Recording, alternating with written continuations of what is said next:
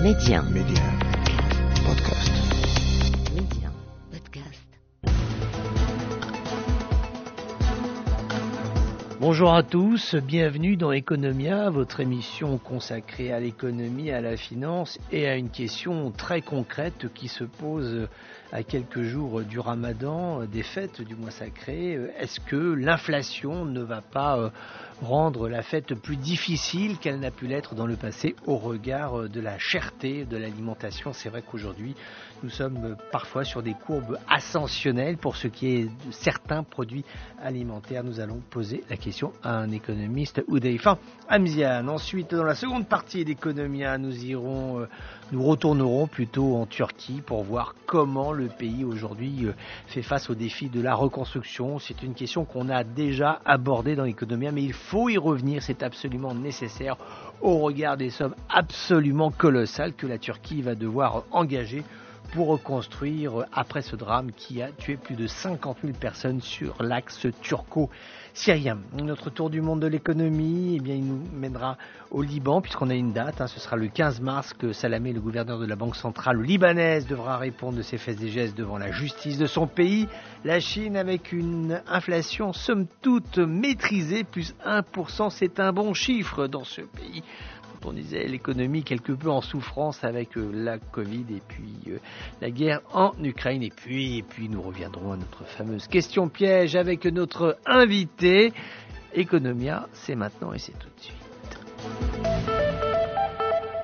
Nous l'évoquions à l'instant, beaucoup de questions se posent avant le mois sacré, avant le mois du Ramadan, même s'il y a la fête, même s'il y a le plaisir, l'engouement, les retrouvailles en famille, il y a des questions qui se posent par rapport à la cherté de l'alimentation. On est dans un contexte mondial inflationniste. Comment ce mois sacré va-t-il être vécu par les ménages, notamment de l'Afrique du Nord, mais plus particulièrement du Maghreb? Est-ce qu'il y a ou pas à craindre de l'inflation? Nous allons en parler avec Houdaïfa Amziane, professeur d'économie universitaire de renom qui connaît parfaitement bien ces questions. Houdaïfa Amziane, d'abord, merci beaucoup d'être à nouveau avec nous dans Economia. C'est toujours un vrai plaisir de, de vous accueillir.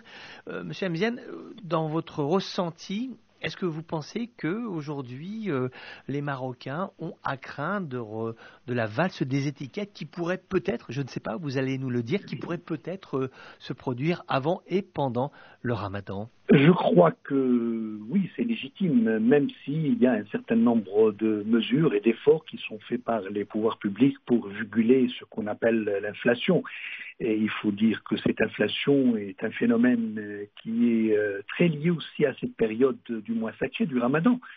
Et donc, on, l'a, on le vit souvent avec, euh, malheureusement, quelques tendances à la hausse d'un certain nombre de produits qui connaissent une, une affluence de la part des ménages.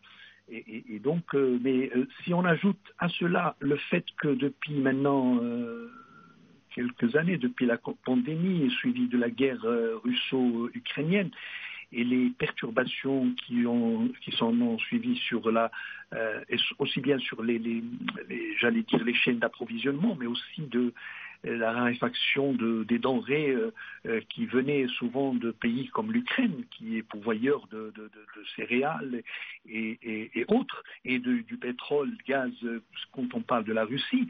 Alors, tous ces phénomènes-là, euh, ils n'ont fait qu'aggraver un peu la, la donne pour, euh, pour les pays euh, en général, pour le Maroc en particulier, euh, notamment... Euh, qui risque de s'aggraver euh, malgré tous les efforts qui sont faits pendant cette, en tout cas le début du Ramadan. Absolument, suite, au tout début. Il y a un engouement, parce qu'il y a un engouement au début, mais ensuite ça se tasse et les choses euh, se, se, se, se, se, se normalisent, se normalisent avec le temps. C'est, c'est vrai ce que, ce que vous dites, Houdaïfa Amziane, c'est que il faut vraiment euh, faire une partition, euh, enfin établir tous les, toutes les variables qui font aujourd'hui la cherté des prix, euh, à la fois donc des, des, des phénomènes géopolitiques qui nous sont totalement étrangers. Je parle du Maroc et puis euh, des phénomènes effectivement d'engouement à l'occasion notamment de, du début de, de la fête du Ramadan, sachant que alors il y a toujours il y a deux inquiétudes. On va dire les mots hein, parce qu'il faut qu'on se dise les choses euh, cash comme on dit. Il y a les prix Et il y a les inquiétudes de pénurie. Hein, l'idée générale étant qu'il y a toujours cette, cette inquiétude. Alors on sait qu'il y a, qu'il y a des pays euh, en Afrique, du, en, au Maghreb, qui vont avoir des vrais problèmes. On sait que la Tunisie, euh, la disponibilité en lait, par exemple, elle est véritablement réelle. C'est une question qui se pose. En Algérie aussi. En Algérie aussi. Euh, ouais. Sur le Maroc, rassurez-nous, Houdaïfa Amziane, on en est où ? Bah, écoutez, sur le Maroc, euh, ce qui est bon, c'est que nous avons... Euh... les pouvoirs publics ont pris les choses de manière anticipative. Euh, pendant le, les deux mois qui viennent de s'écouler, euh, début de l'année, euh, nous savons qu'au début de l'année, il y avait une inflation qui frôlait les huit virgule cinq, huit virgule six pour cent. En Algérie, elle était encore de neuf et quelques, et en, en Tunisie, euh, n'en parlons pas, elle, elle dépasse les dix virgule cinq pour cent. Euh, alors, Euh, mais euh, cette anticipation, parce que la, la, l'augmentation des prix, euh, notamment des, des produits alimentaires, n'est pas, n'est pas ponctuelle ou liée au Ramadan, mais elle a commencé déjà depuis le début de l'année. Et, et les, je pense notamment pour les viandes, de la viande bovine, et, et dans ce sens-là, le, le, le gouvernement a autorisé l'importation euh, des, euh, des, des, de certains pays d'Amérique latine, mais aussi euh, d'autres pays, de bovins pour, pour justement combler cette, ce déficit en, en viande bovine qui commençait à se répercuter sur le, le, sur le prix qui frôlait les dix, des cent dirhams le kilogramme de viande. Donc ça, c'est une bonne chose. À côté de cela, il y a un certain nombre de décisions qui ont été prises par les pouvoirs publics pour faire un contrôle un peu, parce que euh, au-delà de la, de, de la bonne volonté d'un gouvernement, il y a toujours des spéculateurs hein, qui en oui, profitent partout, pour, euh, hélas. pour euh, pour se remplir les poches pendant ces périodes de crise.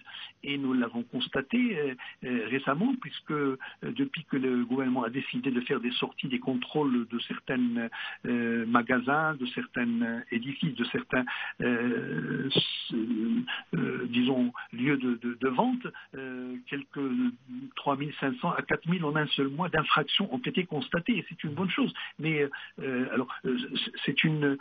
C'est, finalement, Euh, euh, nous le remarquons d'ailleurs depuis une semaine maintenant, quelques prix sur notamment la pomme de terre, la tomate commencent à revenir à des, à des taux, euh, disons, normaux, entre guillemets, mais euh, il faut être vigilant, il faut une veille permanente des autorités et puis de, de, des associations pour euh, justement euh, faire face à tout, euh, à tout dérapage qui risque euh, de, de se passer. Et il faut pas, je crois que c'est, le problème, ça va se passer au niveau du premier, de la première semaine du Ramadan. Par oui. la suite, je crois que le marché est relativement bien achalandé, euh, fourni. Euh, il faut rappeler que le gouvernement a pris une décision aussi importante de ne pas euh, de, d'arrêter l'exportation d'un certain nombre de produits qui commençaient à faire, euh, à faire à devenir les prix rares au niveau du marché national, et notamment euh, vers, vers l'Europe, je pense à l'Angleterre, mais aussi mmh. vers l'Afrique, qui accaparait une part importante des exportations.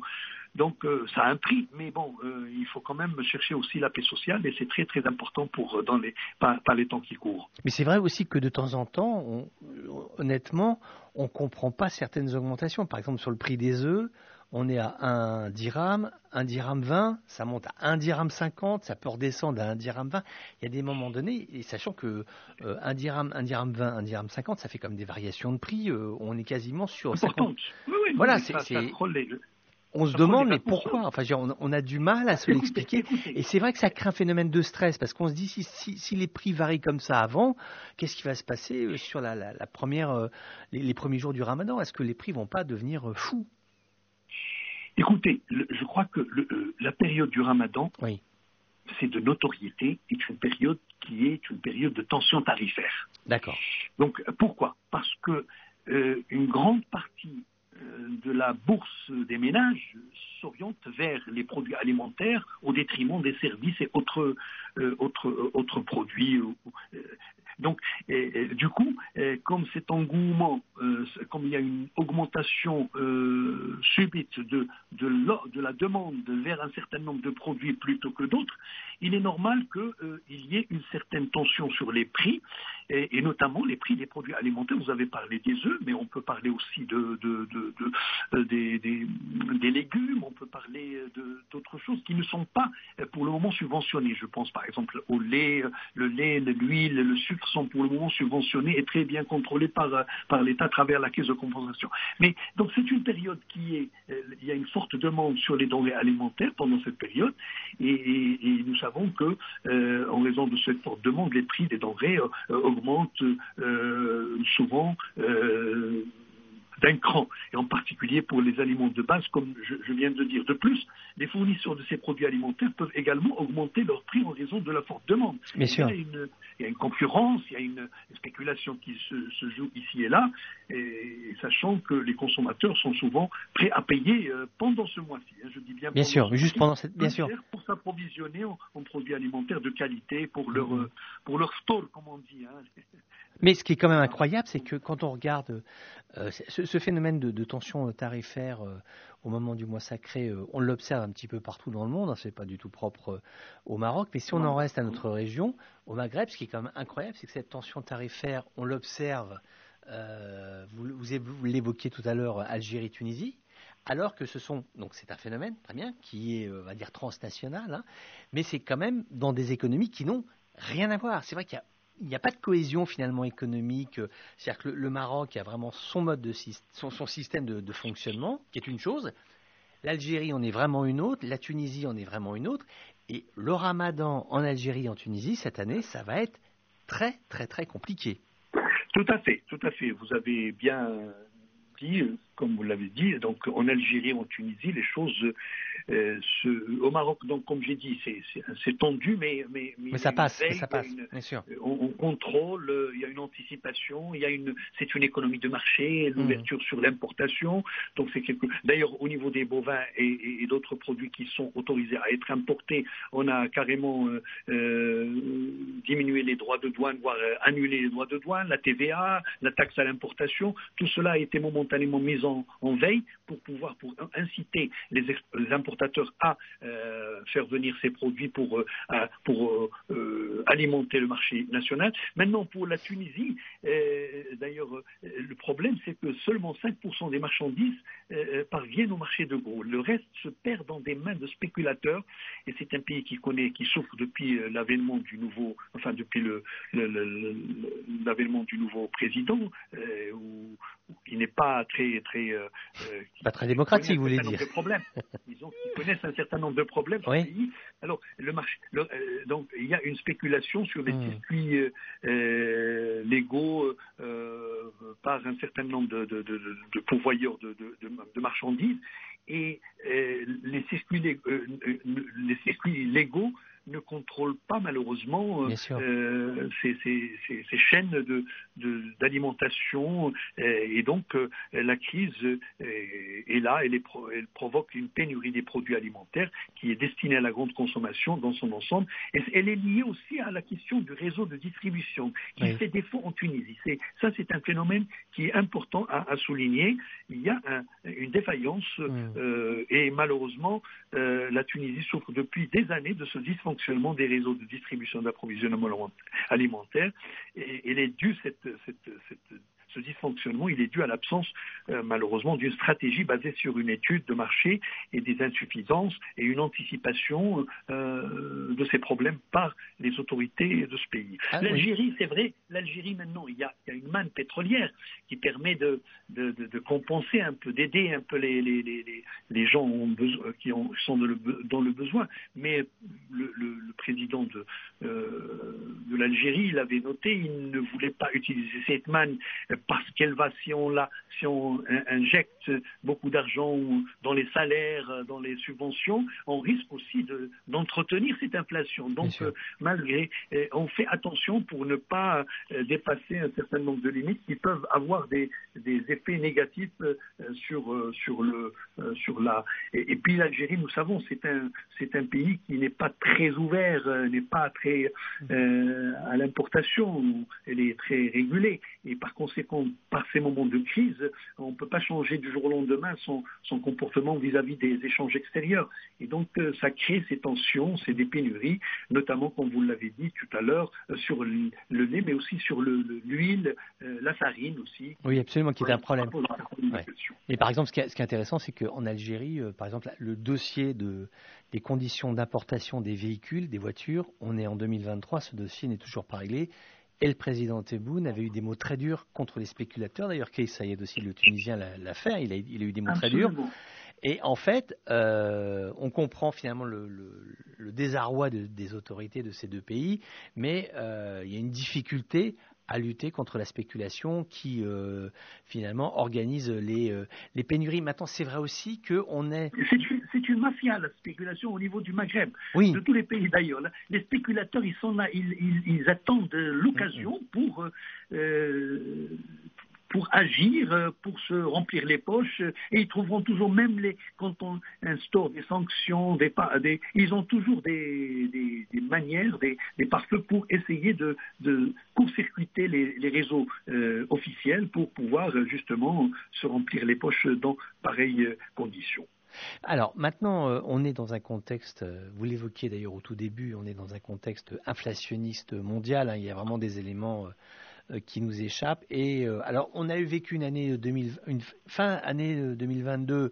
Tout le monde était euh, très pessimiste, nous disant on part sur une récession dure pour deux mille vingt-trois. Quand on regarde les chiffres sur le début deux mille vingt-trois, globalement, ça va être une croissance zéro et des poussières, euh, en tout cas pour ce qui est des, des, des pays riches hein, de, du nord de l'espace euro-méditerranéen. Euh, aujourd'hui, ce phénomène inflationniste, les prévisions pour le Maroc sont plutôt bonne, hein, c'est pas extraordinaire, c'est pas une croissance à X chiffres, hein, mais en tout cas ça, ça tient, ça passe. Euh, quelle est votre grille d'analyse sur ce phénomène mondial de, de l'inflation où, où personne n'y échappe, hein, c'est vraiment c'est tous les pays. Euh, alors, alors effectivement, le, le phénomène de l'inflation, ce n'est plus un phénomène conjoncturel. J'ai peur que ça devienne quelque chose de euh, qui s'installe, j'allais dire, dans la durée. Alors avant de, de d'approfondir ce, ce, ce premier point. Oui. Je, je reviens au Maroc très rapidement. La Banque mondiale a prévu une, euh, un taux d'inflation qui peut se situer à quatre virgule quatre pour cent. Mmh. C'est mal parti parce qu'en janvier, on a déjà on a frôlé les huit pour cent. L'année dernière, c'était pratiquement sept pour cent, six virgule neuf, six virgule huit pour cent. Mmh. Mais euh, je crois que c'est bien parti pour qu'elle se stabilise à un taux de quatre virgule cinq pour cent, cinq pour cent. C'est déjà, c'est déjà une bonne chose. Mmh. Et, et on prévoit un, un taux, euh, un taux de croissance qui tournera autour de deux, voire trois, si on est vraiment, enfin les, les, les organismes les plus optimistes parlent de trois, trois virgule deux. Mais moi, je, je suis plutôt vers euh, pour un taux qui peut frôler les deux virgule cinq vers trois, pas plus. D'accord. Donc c'est, c'est, c'est quelque chose, de, c'est, c'est, c'est, c'est normal. Il y a une, l'année deux mille vingt-trois, ça, ça va être une année du retour à la normale au niveau du Maroc. Maintenant, à l'échelle mondiale, effectivement, euh, la, la, la hausse de l'inflation euh, qui est devenue, euh, comme j'ai dit, un phénomène pas conjoncturel, mais qui mmh. s'installe dans la durée. Et les causes de cette inflation élevée et, et, et son éventuelle persistance, d'après un certain nombre de, d'experts, euh, de, de, d'organismes internationaux, reviendraient à euh, quatre ou cinq points. Premièrement, cause, première cause, les, d'abord, euh, il faut le rappeler, faut-il le rappeler, les goulots d'entrée de, d'étranglement au niveau des chaînes d'approvisionnement. Oui. Ce n'est pas fini. Même si on est sorti relativement de la pandémie, elle est toujours là, et elle a même, elle a même connu une certaine recrudescence au niveau de la Chine, qui est quand même un des pourvoyeurs mondiaux de, de, de, de matières premières et de produits finis. Et donc les chaînes d'approvisionnement euh, qui euh, sont toujours, euh, disons, euh, euh, euh, perturbées. Euh, euh, si, par exemple, avant pandémie, euh, euh, euh, les matières premières arrivaient de, ce, de, ce, de l'Asie en, en, en une dizaine de jours, maintenant c'est quinze jours. Oui, oui, ça s'est rallongé. Et, donc, et ça reste, ça continue à l'être. Comme j'ai dit tout à l'heure, parce qu'il y a une recrudescence de la pandémie qui a perturbé un peu les chaînes d'approvisionnement au niveau de la Chine. Deuxième, deuxième cause à cette inflation qui risque de s'installer dans la durée, c'est C'est, comme j'ai dit, le déplacement de la demande euh, de manière globale, mondiale, mmh. vers les biens au détriment des services. ce qu'on a appelé, ce que j'ai appelé un certain nombre, les, l'économie, euh, les, les secteurs de l'économie de la vie.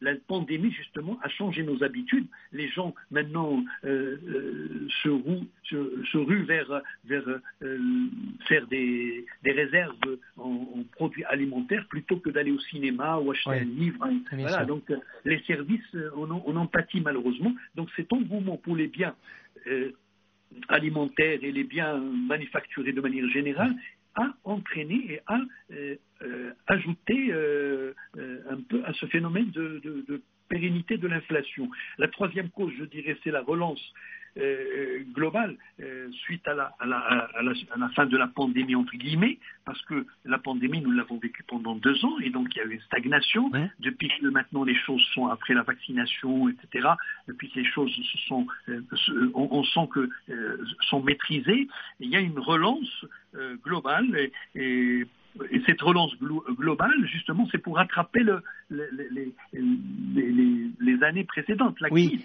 mais quand donc, il y a un engouement et, et, et ce qui entraîne justement euh, donc euh, une augmentation des prix euh, euh, sur un certain nombre de produits, euh, notamment manufacturés, mais pour des produits intermédiaires, et cetera. Mais quand même, mais quand même, Houdaïfa Amziane, ce qui est comme euh, vertigineux dans ce que vous nous dites, et euh, je fait que vous allez frémir comme nous, nous frémissons en vous écoutant, comment se dire qu'on on va s'habituer à vivre une inflation permanente? C'est-à-dire que où les salaires suivent, où il y a un moment donné, la machine, ça va se bloquer. Parce que là, les, les efforts qui sont faits, je ne parle pas du Maroc, hein, mais les efforts qui sont faits par les familles, les usagers dans tous les pays du monde sont absolument colossaux. Euh, cher, c'est, c'est... Bon, après, si c'est comme ça, c'est comme ça, de toute façon, on n'a pas le choix. Mais c'est vrai que c'est une perspective qui n'est pas réjouissante.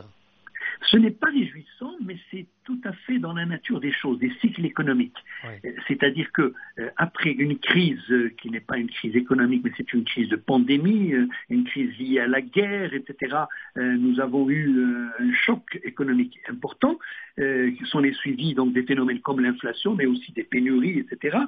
Euh, maintenant, la relance va se faire. Euh, euh, il y a un prix à payer, c'est justement cette inflation qui va. Quand je dis l'inflation va durer, ça ne veut pas dire qu'elle va devenir un phénomène structurel. Non, parce que la, l'inflation au jour d'aujourd'hui, c'est un phénomène qui était, qui était un phénomène euh, défini dans les ouvrages et les manuels d'économie. C'est un phénomène, euh, disons, euh, d'augmentation de prix euh, généralisée, mais conjoncturelle.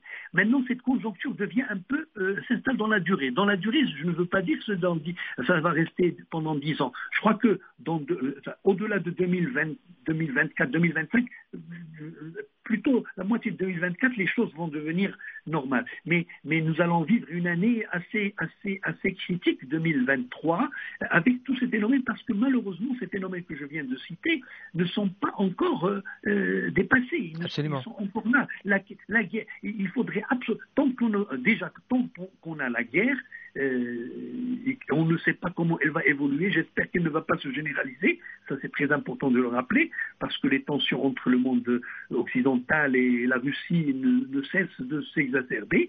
Eh bien, espérons qu'elle va rester localisée dans, dans, dans, dans, dans, entre les deux pays maintenant, euh, Russie et Ukraine.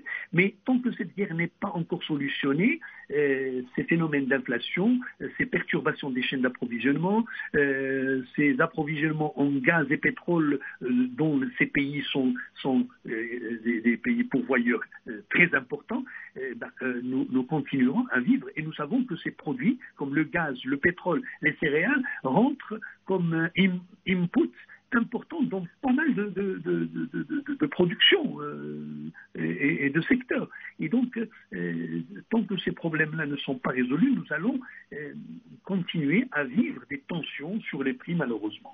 Donc, euh, voilà. Ben voilà. Au moins, vous nous dites la vérité. C'est, c'est une très bonne chose. Je vous remercie beaucoup, Houdaïfa Amziane. Je rappelle que vous êtes une professeure d'économie universitaire. On vous retrouve dans la seconde partie d'Economia pour notre question piège. En tout cas, mille merci pour cet éclairage. On se retrouve dans quelques instants.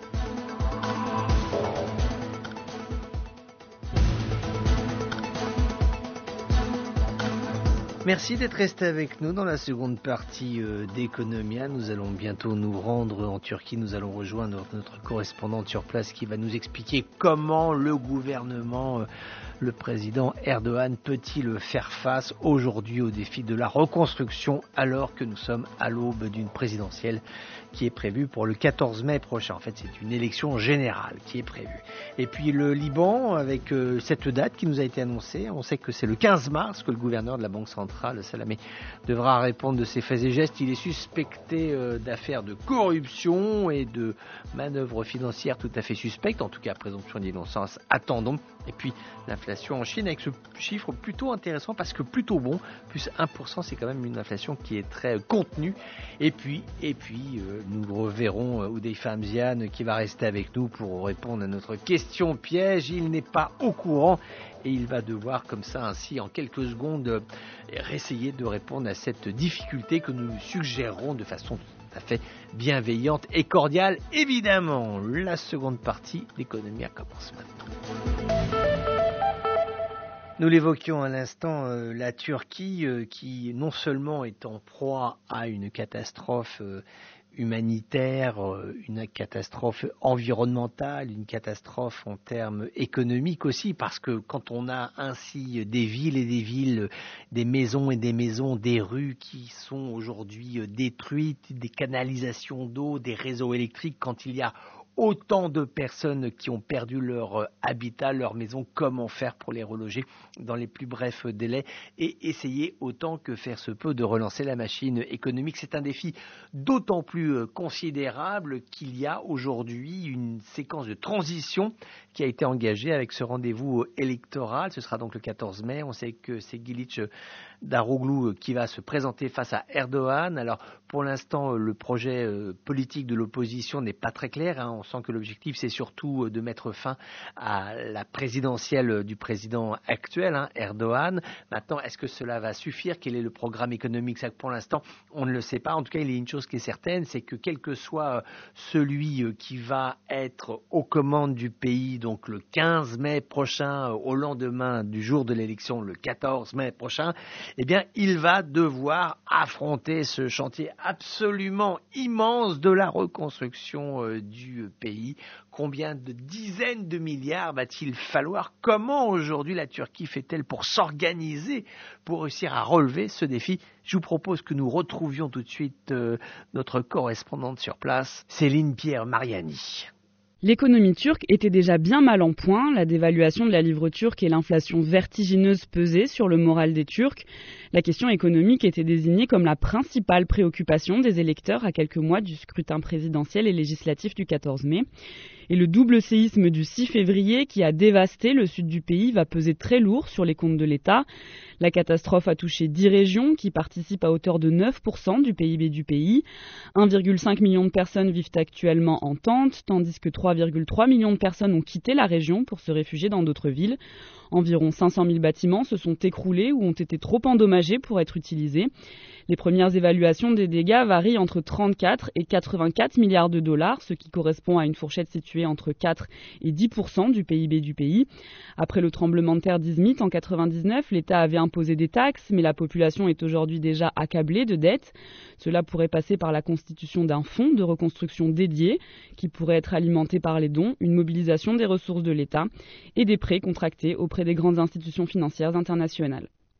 Istanbul, Céline Pierre Maniani pour Médien. Voilà, et comme disait Céline, c'est vrai que ça fait un défi considérable. Et en plus donc, du fait qu'il y ait ce, ce contexte politique, il est intéressant de noter que la Cour constitutionnelle turque a décidé cette semaine de lever le, le blocage des aides publiques euh, à la troisième force politique du pays. Donc on est sur le parti pro-kurde H D P.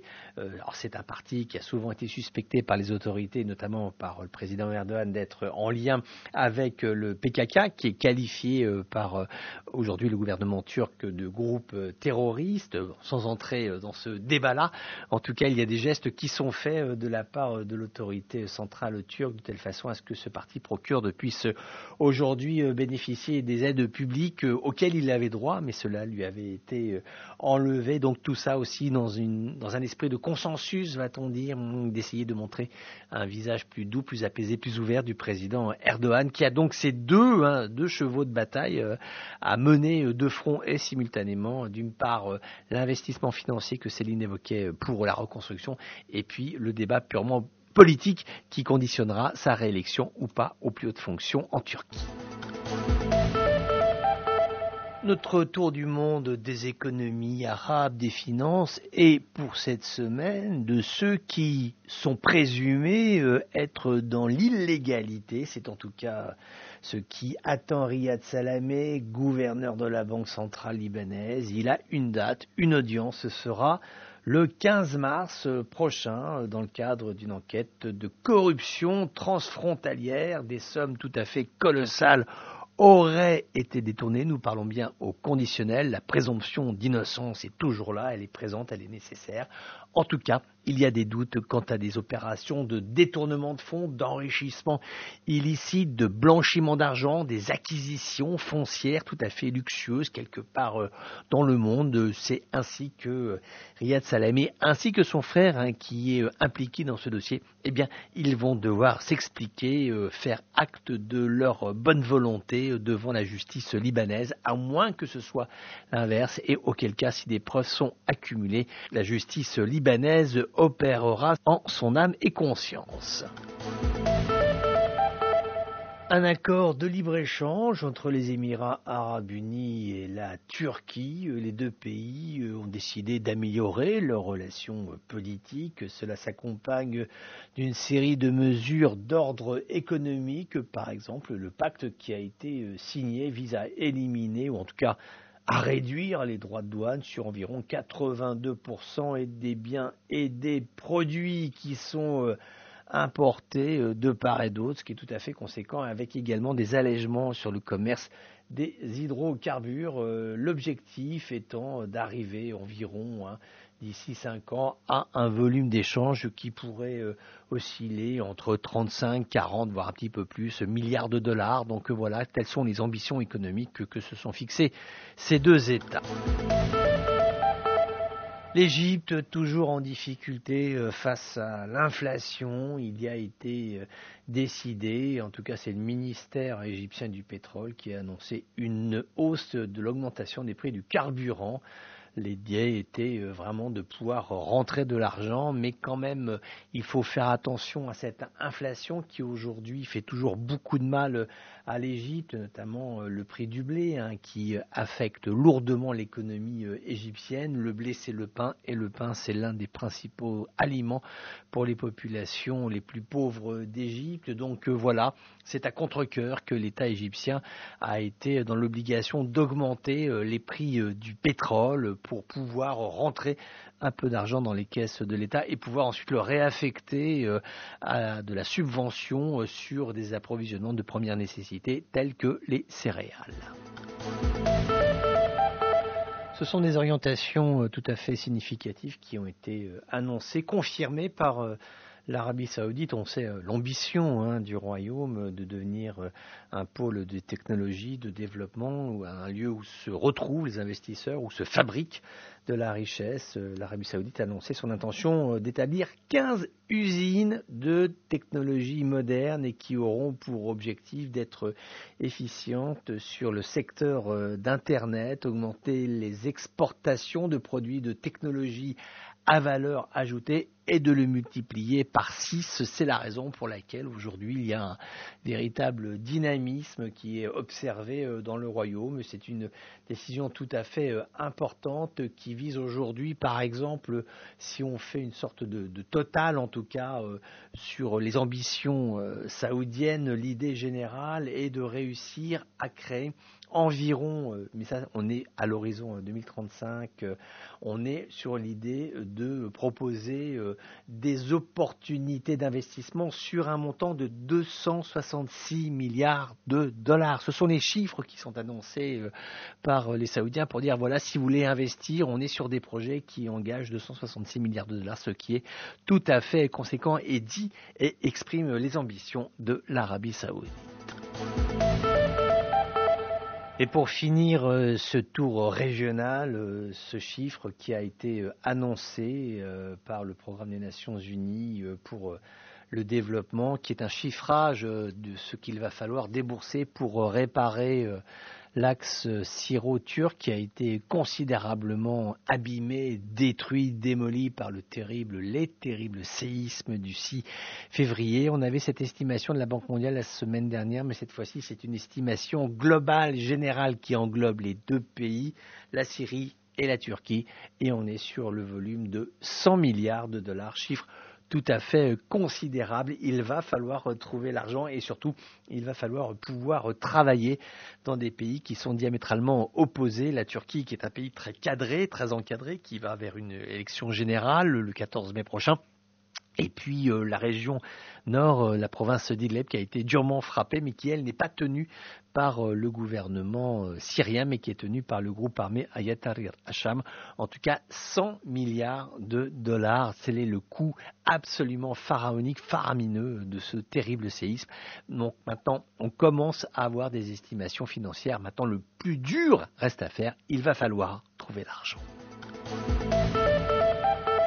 Nous poursuivons notre tour du monde des économies, direction la Chine, avec ce chiffre assez intéressant. L'inflation en Chine est au plus bas depuis un an, plus un pour cent. C'est un chiffre qui est assez intéressant parce que cela veut dire que finalement cette économie chinoise qui a souffert en raison des mesures qui avaient été prises de restrictions sur la mobilité à la fois des personnes mais aussi de certaines activités industrielles, eh bien, le zéro Covid avait fait mal, très mal à l'économie chinoise, eh bien, celle-ci est en train de se requinquer, est en train de réussir là où d'autres pays, il faut le dire, n'y arrivent pas, est en train de réussir à juguler l'inflation, ce qui fait qu'il y a toujours un maintien du pouvoir d'achat de cette immense population chinoise qui, pour l'instant, n'a pas à souffrir de la valse des étiquettes. Et on reste sur cette dynamique d'inflation, mais cette fois-ci en se tournant vers les États-Unis. Alors la Fed, la Banque centrale américaine, estime que la poussée inflationniste demeure généralisée, mais, mais, mais il y a quand même des situations dans certains États où l'on revient à une certaine normale, où les chiffres sont moins hauts qu'ils n'ont pu l'être ces derniers mois. Donc là aussi, il est intéressant de noter que les résultats de l'économie américaine, même si le pays reste éminemment endetté, pour l'instant, il y a même... Puis de cette inflation, qui encore une fois est générale, il y a ici et là quelques éléments qui laissent à imaginer que l'Amérique du Nord pourrait sortir de cette spirale inflationniste. C'est un contrat gigantesque, énorme, trois cent soixante-quinze millions de dollars par an. C'est un contrat qui va unir le Panama à un groupe canadien, First Quantum Minerals, pour ouvrir la plus grande mine de cuivre d'Amérique centrale. C'est une dynamique entrepreneuriale qui est intéressante parce qu'aujourd'hui, on est bel et bien parti dans une course aux minerais, dans une course aux fers qui sont des fers à valeur ajoutée. On sait que le cuivre est par exemple un Un minerai qui est en capacité d'être vecteur, il est utilisé beaucoup en électricité. Donc voilà, aujourd'hui, ceux qui ont du cash, de la liquidité, vont se tourner vers des investissements qui sont longs. On est sur dix ans, on est sur vingt ans renouvelables quand même, ce qui est tout à fait conséquent. Et donc voilà, aujourd'hui, euh, le Canada euh, s'investit à l'étranger pour pouvoir disposer euh, d'une disponibilité préférentielle sur le cuivre qui, qui est tout à fait nécessaire à son développement économique. En Russie, cette décision de la Banque centrale de prolonger son régime de restriction sur le retrait de devises étrangères pour les citoyens russes ainsi que pour les entreprises, hein, ils sont limités à environ dix mille dollars par mois. Ceci va être prorogé donc jusqu'au neuf septembre deux mille vingt-trois. Toujours des restrictions sur l'acquisition de dollars. L'idée étant d'assécher le plus possible la circulation de la monnaie américaine et de faire en sorte que le rouble sorte gagnant de cette partie de bras de fer hein, qu'il y a sur le terrain en Ukraine. Cette partie de bras de fer est-ouest avec ce retour de la géopolitique politique des blocs. Et aujourd'hui, on sait que la Russie exige que ces transactions, notamment sur le pétrole, sur le gaz russe, eh bien que ces transactions soient de façon privilégiée, euh, qui soient réglées en roubles, en monnaie sonnante et trébuchante et non plus en dollars. Merci d'être resté avec nous, Houdaïfa Amziane. Question piège, question à laquelle vous ne vous attendez pas. Euh, admettons que vous n'êtes pas au Maroc ni au Maghreb, mais on va dire dans un pays d'une économie, euh, on va dire le, un libre marché, une social-démocratie, euh, on, va, on va dire un pays un peu lambda, un, peu, un pays un peu empirique. Et on vous dit, voilà, Houdaïfa Amziane, on a un problème avec la spéculation, notamment la spéculation euh, alimentaire. Selon vous, quelles sont les bonnes mesures à prendre? Qu'est-ce que vous feriez si on vous disait, voilà, Monsieur Amziane, aidez-nous à résoudre cette problématique de la spéculation, notamment la spéculation sur les produits alimentaires? Quelles sont les, les grandes mesures qui vous viendraient à l'esprit? Ça, c'est une grande question. Hein. Je rappellerai d'abord que les plus grands euh, économistes et, et, et gouvernements de ce pays, de, de ce monde, euh, oui. que ce soit du monde occidental ou du monde euh, émergent euh, ou des pays sous-développés, n'arrivent toujours pas à faire face à ce fléau, comme j'ai dit, euh, de manière radicale. Mais euh, Intense, je crois que intensité, parce que nous sommes, je suis, euh, je suis quelqu'un de, comme vous dites, euh, profondément euh, démocrate, euh, oui, oui, socio-libéral, et, et je ne peux pas prôner l'autoritarisme comme ça, parce que oui. là, et là, le revers de la médaille, c'est que si on, on prend des politiques très trop restrictives, trop autoritaires, on risque de, de, de bloquer la machine économique, hein, parce que euh, euh, c'est comme ça, ça a démontré par, par beaucoup d'expériences dans beaucoup de pays autoritaires. Maintenant, je crois qu'il faudrait tout simplement qu'il y ait plus de contrôle. Mmh. Euh, il faut sévir lorsqu'on a... Il faut donner l'exemple. Oui. Euh, quand je dis sévir, bien sûr, il ne faut pas... Quand on a attrapé quelqu'un qui, qui se donne à ce genre de, de, de malversation, euh, ce n'est pas la peine de mort, évidemment. Non, bien, bien sûr, bien sûr. Mais en tout cas, il faudrait oui. qu'il y ait des mesures coercitives pour donner l'exemple, mmh. pour inciter, pour inciter, décourager au, au, au moins les... les, les... Et puis, euh, il faudrait tout simplement... Euh, Il faudrait encourager le secteur formel. Il faut encourager tous ceux qui travaillent dans l'informel par des incitations fiscales, par des euh, subventions, par des amnisties fiscales, à intégrer le, le, l'économie formelle pour pouvoir justement euh, contrôler, du moins contrôler et euh, éviter ces, ces, ces, ce genre de, de malversation et ces, ces, ces pratiques qui sont justement souvent liées à, à, à, cette, à l'absence ou à l'existence de, de pans é- énormes d'économies qui, sont, qui, qui, qui, qui ne sont pas surveillées et contrôlées par, par les pouvoirs publics. Oui, mais quand, même, mais, quand, mais quand même, juste pour vous contredire une petite seconde, Houdaïfa Amziane, regardez des économies puissantes comme les États-Unis qui avaient fait la prohibition sur l'alcool, ça n'a pas marché. Regardez des États, par exemple, comme la France, qui a des évasions fiscales à ne plus savoir qu'en faire et des gens qui réussissent à frauder, euh, même si ça n'a rien à voir, la prohibition, la fuite fiscale et la spéculation, mais on se rend compte quand même que nos économies, et certaines qui sont très puissantes, très structurées, aujourd'hui très informatisées, avec des gens qui sont tous quasiment bancarisés, qui, il n'y a pas de secteur euh, informel, il y a, tout le monde est vraiment dans, dans, dans un même mood, dans un même moule.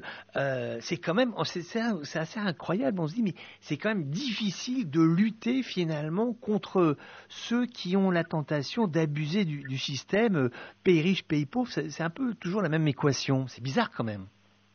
Bah, c'est bizarre parce que tout simplement, ces gens qui sont des... Et des spéculateurs oui. et qui pratiquent la malversation à tous les niveaux, euh, financiers, euh, économiques, et cetera. Euh, ils ont, ils, ils ont des, c'est des lobbies, hein, et, et même euh, dans les dans les démocraties les plus respectueuses et respectables, euh, il y a des dans les, les parlements, et cetera. Il y a des intérêts euh, et il y a des représentants qui défendent un peu. Euh, de manière euh, insidieuse euh, les, les intérêts de certains euh, lobbies comme ça. Et, et, et, mais c'est le prix de la démocratie. On ne peut pas, comme j'ai dit tout à l'heure, euh, il y a un certain nombre de, de phénomènes qui sont liés aux pratiques démocratiques qui sont appliquées par, par les pays du monde occidental euh, qui font qu'il y a toujours des échappatoires et, et, et qu'on n'arrive pas à venir à bout de ces phénomènes-là. Alors maintenant, je crois que, une, une, comme on dit en arabe, une seule main ne peut pas applaudir. Il faudrait que ce phénomène doit être traité de, la, à la, de manière à l'échelle mondiale.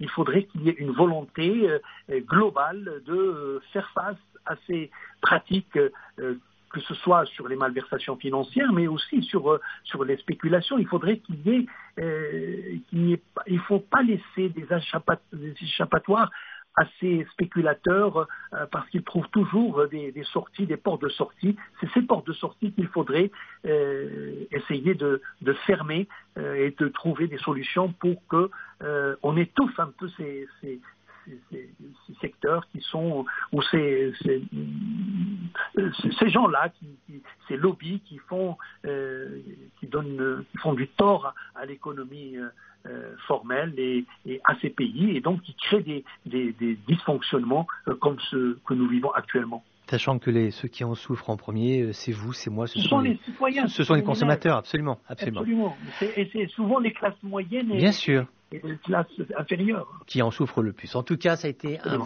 ça a été un vrai plaisir. Je vous remercie beaucoup, euh, Houdaïfa Amziane, d'avoir été avec nous. Encore une fois, vraiment, un, un mille, pla- mille merci d'avoir euh, réussi comme ça à nous, à nous rendre tous ces éléments qui sont assez complexes, nous les rendre euh, fluides et nous avoir permis de, de réfléchir comme ça sur euh, notre économie, et puis aussi nous apporter des éléments euh, rassurants pour euh, ce mois sacré qui s'offre à nous dans les prochains jours. Voilà. Merci Pierre de m'avoir donné cette occasion aussi de partager ces idées avec vous, avec les auditeurs de Média. On se retrouve très bientôt sur les ondes de Radio Méditerranée Internationale. Merci beaucoup, Houdaïfa Amziane. Bon merci, merci à vous. Voilà, Economia s'achève ici. Très heureux d'avoir été avec vous une fois de plus en cette semaine. Merci pour votre fidélité. On se retrouve bientôt. Je vous souhaite une excellente semaine à l'écoute de Radio Méditerranée Internationale.